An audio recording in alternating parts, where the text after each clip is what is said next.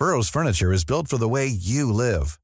From ensuring easy assembly and disassembly to honoring highly requested new colors for their award-winning seating, they always have their customers in mind. Their modular seating is made out of durable materials to last and grow with you. And with Burrow, you always get fast, free shipping.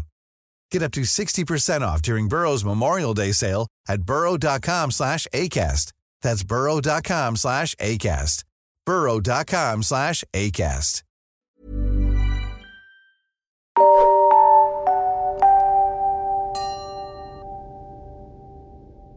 Dear Sir Jupiter, ako po si Ariel, 32 years old. Itong kwento ko po ay nangyari noong 2014 sa Benguet, Baguio. Ako, ang ate ko at ang karelasyon niya ay nagtatrabaho bilang serbidora sa isang videoke house na at the same time ay tindahan din. Stay in po kami sa trabaho Noong unang araw po kung kailan kami dumating sa lugar, iba na po ang pakiramdam ko. Limang palapag po ang gusali na pinagtatrabahuan namin. Dalawa po ang underground nito. Basement po ang nasa first floor. Ang second floor po ay underground or second basement kung saan kami naroon. Sa bintana ng underground ay tanaw ang sobrang lalim na bangin. Ang mga bahay at gusali po nasa tabing kalsada at sa bangin lang din nakatayo. Nung first day nga po ng duty ko, nag-CR po muna ako. Nagmamadali ako kasi ihing-ihi na ako. Pagpasok ko sa loob ng CR, nagtaka ako kung bakit gumalaw ang drum na parang bahagyang inalog. Hindi ko na lang po ito pinansin. Nang matapos na akong mag-CR, lumabas na ako. Isasara ko sana ang pinto bago ako umalis nang makita kong biglang umangat ang tabo na nasa drum. Maliit na drum po kasi ang ginagamit sa CR. Natulala ako dahil sa nakita ko. Bigla akong natauhan nang matalsikan ako ng tubig dahil bumagsak na yung tabo sa drum. Mabilis kong iniwan ang CR at ikinwento ko kay ate ang nakita ko pero tinawanan lang niya ako. Nang sumunod na araw, habang nasa kwarto kaming tatlo, may tumapik daw sa ate ko. Hindi niya yon pinansin hanggang sa may tumawag sa cellphone niya. Nang tingnan niya kung sino ang tumatawag, nabasa niya ang registered name ni Mabel, ang karelasyon niya. Nagtaka kami kasi ang cellphone ni Mabel ay naka-charge. Hindi naman ito hawak ni Mabel. Pero sinubukang sagutin ni ate ang tawag. Wala naman daw sumasagot. Kaya nagtataka na talaga kami Sir Jupiter. Nang sumunod na araw naman, naka-duty ang ate ko at ang isa naming kasamahan. Habang naka-duty raw sila, ay bigla na lang gumalaw ang upuan na gawa sa nara. Mabigat po ang kahoy na yun kaya imposibleng gumalaw yun nang hindi sinadyang pagalawin. Hindi rin yung pwedeng tangayin ng hangin dahil hindi naman malakas ang hangin ng oras na yon. Hindi raw nakapag-react ang ate ko. Hinayaan niya na lang at itinuloy ang trabaho. Isang gabi, pagtulog ko, nanaginip ako ng isang lalaki. Maliit siya. Kulot ang buhok na nakatakip sa mukha. Nakatingin lang siya sa amin habang natutulog kami. Maya-maya ay naramdaman kong may gumigising sa akin. Binabangungot daw pala ako at mas nawindang ako nang malaman ko na yung panaginip ko ay napanaginipan din pala ng tatlo pa naming kasamahan sa kwarto. Mayroon pang isang pangyayari, Sir Jupiter.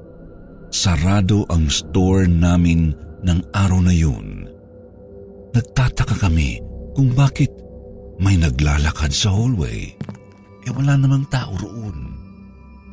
Nang sinilip namin, may anino kaming nakita na padaan-daan pero wala na tao. Hindi na kami mapakali ng mga oras na yun.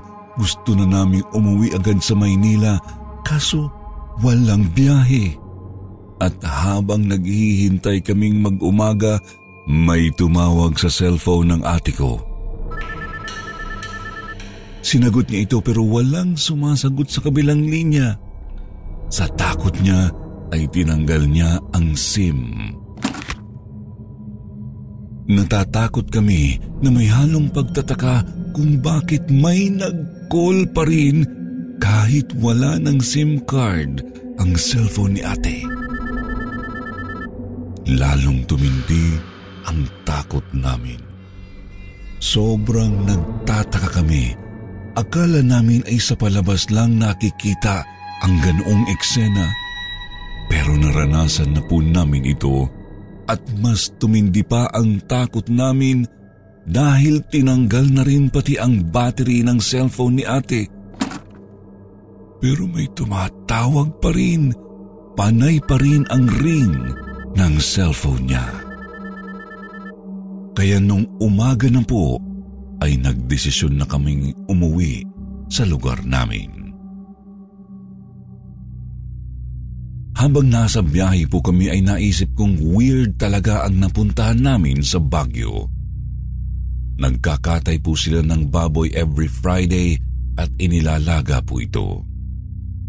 Lahat ng nakatira sa lugar ay dadalo. Pinapasa-pasa nila ang plato na may kanin at baboy at ang pagkain po na yun ay may orasyon. Hanggang dito na lang po ang kwento, Sir Jupiter, dahil iniwan na po namin ang lugar na yun.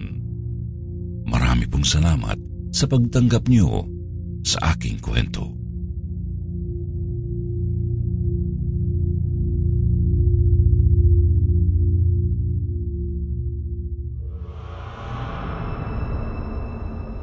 Magandang gabi po, Sir Jupiter. Delia po ang pangalan ko. Masugid niyo po akong taga-subaybay. Fan din po ako ng Princess Sarah. Kaya tuwang-tuwa po ako ng version ninyo nito. Gusto ko rin po sanang marinig ang kwento ko sa inyong channel. Sana po ay pala rin. High school po kami ng ate ko noong mangyari ang kababalaghan sa buhay ko. First year high school ako noon at fourth year naman ang ate ko. Dahil bagong estudyante pa lang ako sa school na pinag-aaralan niya, wala pa akong mga kaibigan. Kinikilala ko pa lang ang mga kaklase ko. Dahil po may kalayuan ang school namin sa bahay, nag-bed space po kami ni ate. Tuwing linggo ay gumagala ang ate ko kasama ang barkada niya. Dahil ayaw niyang maiwan ako mag-isa sa boarding house, isinama po niya ako. Pumunta kami sa video kay house. Mahilig po kasing kumanta ang barkada ni ate. Ito na ang naging bonding nila. Kaunti lang ang tao sa video kay house dahil maaga pa naman. Sabi kasi kapag gabi na, dumadami ang mga tao lalo na ang mga lalaki dahil nag-iinom sila. Kaya habang maaga pa ay sinolo na nila ang videoke. Namili po sila ng maraming token at pagkatapos nilang makapili ng kanta, ay pinuno nila ang videoke ng mga kanta. Talagang ayaw nilang magpasingit. Noong panahon pong yun ay talagang masasabi kong pasaway ang barkada ng ate ko, pero masaya po silang kasama. Lima po sila. Tatlo silang babae, isang lalaki at ang isa ay bakla. Mas maingay at mas masaya kapag may baklang kaibigan. Habang nagkakantahan sila ay paunti-unti namang dumarating ang mga tao. Ang iba ay nakikiusyoso dahil talaga namang mahusay kumanta ang bakla nilang kaibigan. Nagulat ako nang makitang marami na pala ang nanonood sa pagkanta nila. Narinig ko kasi ang bulungan ng mga nakikinood na kumakanta na naman daw ang magaling na bakla. Kilala na pala ang kaibigan ng ate ko sa videoke house dahil sa husay niyang kumanta. Maya-maya ay napansin kong may dumaan sa harap na isang babae. Nakakulay puti siya ng damit at mahaba ang buhok. Nakayuko siyang dumaan sa harapan ng videoke na parabang nag-excuse. Pero nagulat ako nang biglang Bumagal ang paglakad niya na parabang naka-slow motion ang galaw. Nang bahagya siyang lumagpas sa videoke ay nakita ko ang screen na parang nawalan ng signal. Sandali itong nagloko. Nagtawanan ang mga nanonood dahil kantsaw nila hindi raw kinaya ng videoke ang husay ni bakla. Sinundan ko po ng tingin ang babaeng dumaan. Dumiretso siya sa dulo ng mesa. Bakante ang mesang yun. Doon siya naupo. Parang napakaseryoso niya. Nakatungo ang ulo niya kaya halos nakabagsak ang buhok niya sa mukha. Mahaba ang bangs niya. Pantayan ng ilong. Ang tanging nakita ko lang ay ang kanyang labi na sa tingin ko ay itim ang lipstick na ginamit. Sobrang nagtataka ako sa babae kasi napakaputi niya. Manghang-mangha ako sa kutis niya. Morena po kasi ako at gusto kong pumuti ang kutis ko. Pero kahit anong papaya soap at whitening lotion hindi naman umiepekto sa akin. Bigla akong napatakip ng tainga dahil biglang nag-ground ang mic. Napakatinis ng tunog nito. Masakit sa tenga Biglang inilapag ni bakla ang mic sa ibabaw ng mesa. Nawala ang matinis na tunog nito. Ilang sandali, dinampot ulit ni bakla ang mic dahil inutusan siya ng isa sa kaibigan ng ate ko na kumanta na ulit. Baka lang daw nagalaw ang mic. Itinuloy ni bakla ang pagkanta. Maya-maya ay biglang nagluko ang kanta sa videoke para itong pirated CD na tumalon-talon. Agad na pinuntahan ng may-ari ang videoke machine para tingnan. Inayos nito ang loob ng videoke. Pagkatapos ay sinabing, okay naman daw.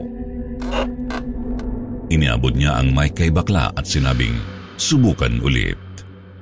Pinahinto nila ang kanta para ang sunod na kanta na lang ang mag-play. Pero nagulat kaming lahat nang ang tumugtog ay yung kanta na inihinto. Sinabi pa ng barkada ng ate ko sa may-ari na pakistop daw dahil tapos na ang kantang yun. Nang pindutin ang stop ay nagulat kaming yun na naman ang kantang nag-play. Tiningnan namin ang nakareserve na numero. Isang numero ang nakareserved. Inistop uli ito pero nandun pa rin.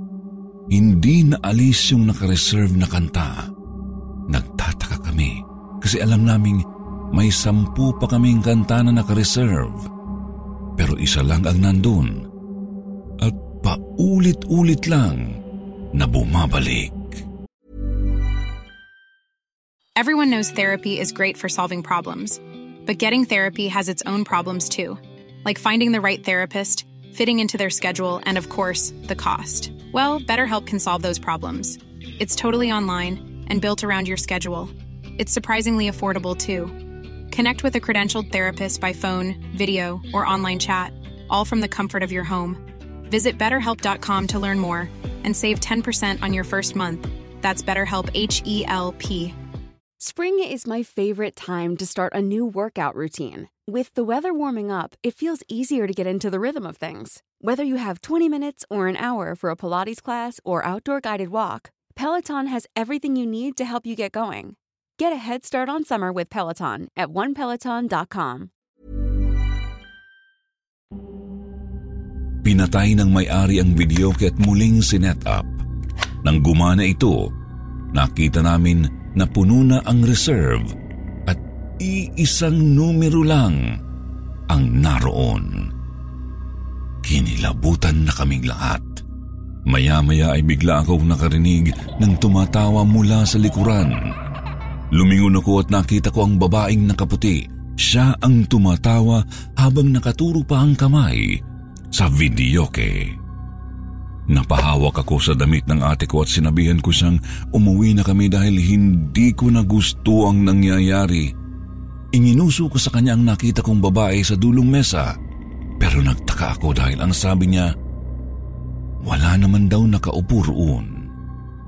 Pero kitang-kita ko ang babaeng nakaupo sa mesang yun. Hinatak ko na ang ate ko palabas ng video kay house pagkatapos ay kasunod na rin namin ang barkada niya. Narinig pa namin ang mga taong nanood na bumalik daw uli kami sa susunod. Naglolo ko lang daw ang videoke. Gumala muna kami sa palengke at kumain sa karinderya bago kami umuwi ng boarding house. Nang nakauwi na kami, saka ko ikinuwento ang nakita ko. Hindi naman naniwala ang ate ko dahil hindi naman niya nakita. Nagkibit balikat na lang ako pero ang ate ko nang hihinayang dahil nga may natira pa kaming kanta na hindi nila nagamit.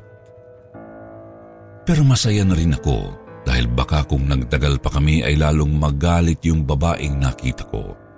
Inisip ko na baka ayaw na niyang kumanta si bakla.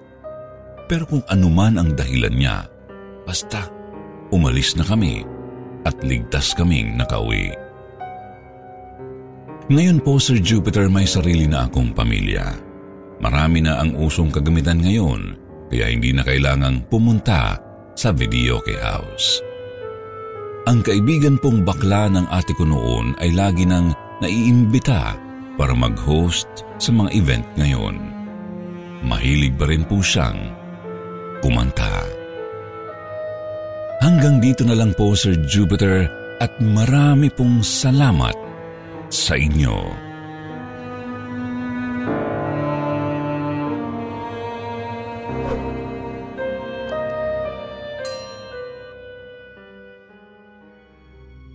Sir Jupiter, itago niyo na lamang po ako sa pangalang Abby. Araw po ng fiesta sa amin, tuwang-tuwa kami noon. Kasama ang mga kapatid ko, bali tatlo po kami, ang dalawa ko pong pinsan at ang kapitbahay namin na si Kuya Lon. Pumunta po kami sa peryahan para maglaro. 14 years old pa lang po ako noon. Hindi naman talaga kami mahilig pumunta sa perya dahil wala kaming pera pero si Kuya Lon po ang nag-aya sa amin. Nung minsan daw po kasi ay naglaro siya sa perya ng kulay-kulay at nanalo raw siya ng malaki. Kaya inaya niya po kami doon para maglaro din. Ang napanalunan daw niya ang ilalaro namin. Noong una po ay ayaw naming sumama dahil nakakahiya. Pera po kasi niya yun.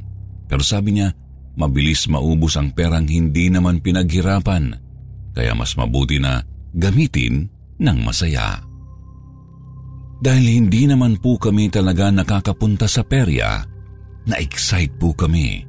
Hinati-hati ni Kuya Lon ang pera niya sa aming lahat. Pagkatapos ay tuwang-tuwa kaming naglalakad papunta sa peryahan. Nung una, paikot-ikot lang kami at patingin-tingin sa mga laro at kung paano ito laruin. Pinapanood din namin kung paano maglaro si Kuya Lon. Pagkatapos, naglaro na kami at nag-enjoy. Masaya kami matapos maglaro kasi nag-enjoy kami. May natalo sa amin. May nabawi lang ang pera at may nanalo ng stuffed toy. Ang perang natira sa amin ay ibinili namin ng mga pagkaing itinitinda sa peryahan. Nang pauwi na kami, nakita namin ang mga taong nagsiset up ng stage. Tapos nabasa ko sa dingding ng stage ang nakasulat, magkakaroon pala ng singing contest. Bigla akong sinabihan ni Kuya Lon na sumali raw ako. Alam kasi nila na may talent ako sa pagkanta. Pero hindi ko pa naman nasubukan ang kumanta sa entablado at sa harap ng mga audience. Pero nakipagpustahan sa akin si Kuya Lon. Kapag daw sumali ako at nanalo sa elimination round, manlilibre daw siya sa Jollibee. Sa sobrang tuwa ng mga kapatid ko at pinsan, halos itulak nila ako na magpalista na pero sobrang nahihiya ako. Pero dahil gusto kong subukan at minsan lang po kasi ganapin ang singing contest na nasa lugar malapit sa amin, naglakas loob ako. Nagpalista ako. At doon po naganap ang nakakatakot naming karanasan. Nung gabi pong yun, nasasabak ako sa kantahan. Nangyari ang hindi namin malilimutan. Nasa stage po ako, Sir Jupiter. Kinakausap ako ng banda para sabihin sa akin kung kailan ako dapat pumasok sa pagkanta. First time ko pong sumabay sa isang live band. Nang ready na po kami, nagsimula na ang pagtugtog ng banda. Nang matapos ko ang first stanza, bigla pong kumulog. Dumagundong na parabang napakababa nito, para pong napakalapit nito. Pagkatapos ay sinundan ng kidlat. Gumuguhit po talaga sa langit pababa sa lupa. Malayo naman ang kidlat, pero kitang kita ko ang liwanag na ito dahil nga po nasa stage ako. Maya-maya po ay bumuhos na ang malakas na ulan. Ang mga nanonood ay nagsialisan, kanya-kanyang hanap ng masisilungan. Habang kumakanta ako ay tinitingnan ko ang mga tao. Ang mga judges po ay halos mabasa na, mabuti na lang at may malalaking payong sila.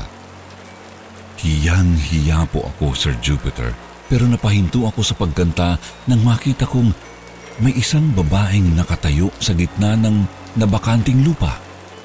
Akala ko ay nagsipagsilong na ang lahat ng tao. Pero may isang taong nakatayo pa at nanonood. Akala ko ay isa ito sa mga audience. Akala ko ay nakayuko lang siya dahil nababasa na siya ng ulan. Pero nang iangat niya ang mukha ay galit na galit siyang nakatingin sa akin. Bigla niyang iniunat ang braso at itinuro ako. Pagkatapos ay biglang may mga sumabog. Umusok ang mga extension parang nagkaroon ng special effects. Sa sobrang takot ko, tumatakbo akong bumaba ng stage. Hindi ko na pinansin ang ulan.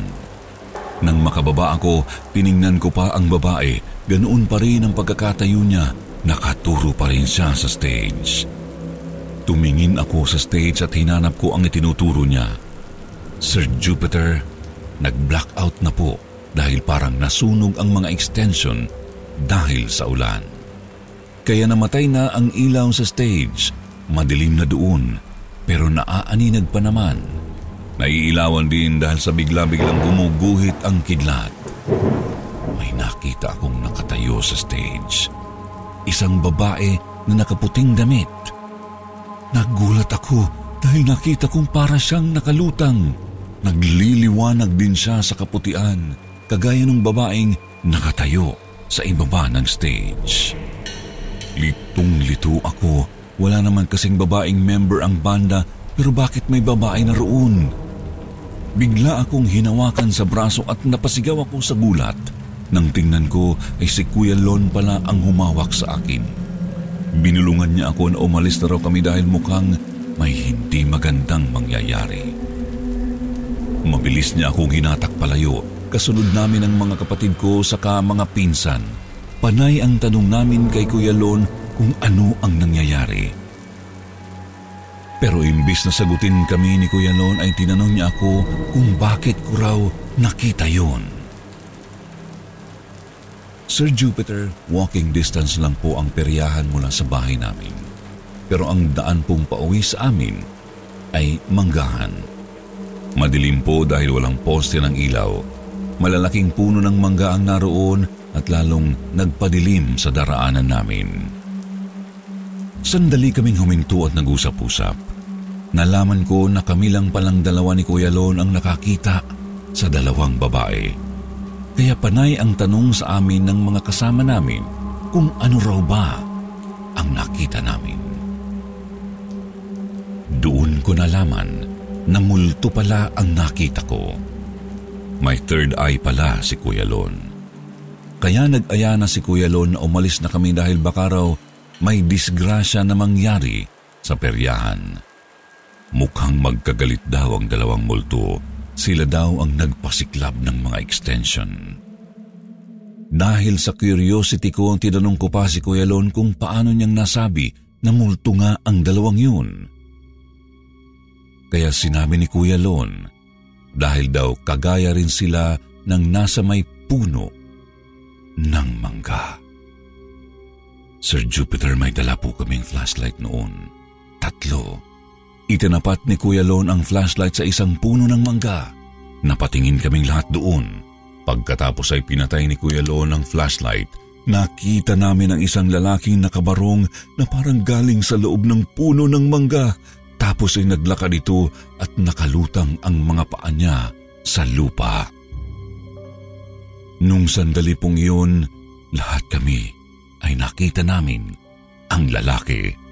Sabay-sabay kaming nagsitakbuhan habang sumisigaw. Hindi namin alam kung saan kami nagsisuot para kaming mga basang sisiw na nakauwi ng bahay. Napagalitan pa kaming magkakapatid dahil puro raw kami kalokohan, kaya basang-basa kami. Dalawang araw po kaming nilagnat. Ang akala ng magulang namin ay dahil nagpaulan kami. Pero ang sabi ni Kuya Lon ay dahil daw yon sa first time kaming nakakita ng multo. Sa sobrang takot daw po iyon. Gumaling po kami dahil sabi ni Kuya Lon, lihim niya kaming pinatawas sa albularyo. Doon ko rin nalaman na pwede palang tawasin kahit hindi dalhin sa albularyo. Pwede pala kahit pangalan lang ang ibigay. Sir Jupiter, mula po noon marami na kaming karanasan sa tuwing kasama namin si Kuya Lon. Pero nung nag-asawa na po siya, lumipat na po siya ng tirahan kaya hindi na po namin siya nakakasama. Sa susunod po ay magkikwento pa ako ng iba naming karanasan. Mga kalokohan namin kasama si Kuya Lon kasi po dati tiwala kami sa kanya. Naglalaro kami ng Spirit of the Coins pero dahil mahaba na po ang kwentong ito, hanggang dito na lang po muna. Marami pong salamat sa inyo at sa lahat ng bumubuo ng kwentong takip silim.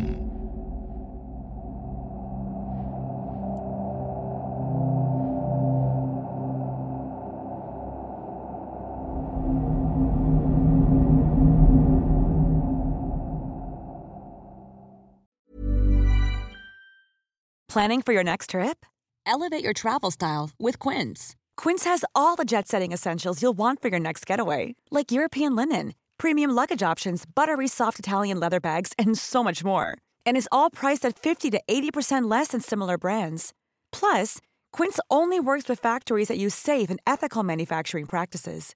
Pack your bags with high-quality essentials you'll be wearing for vacations to come with Quince. Go to quince.com/pack for free shipping and 365-day returns.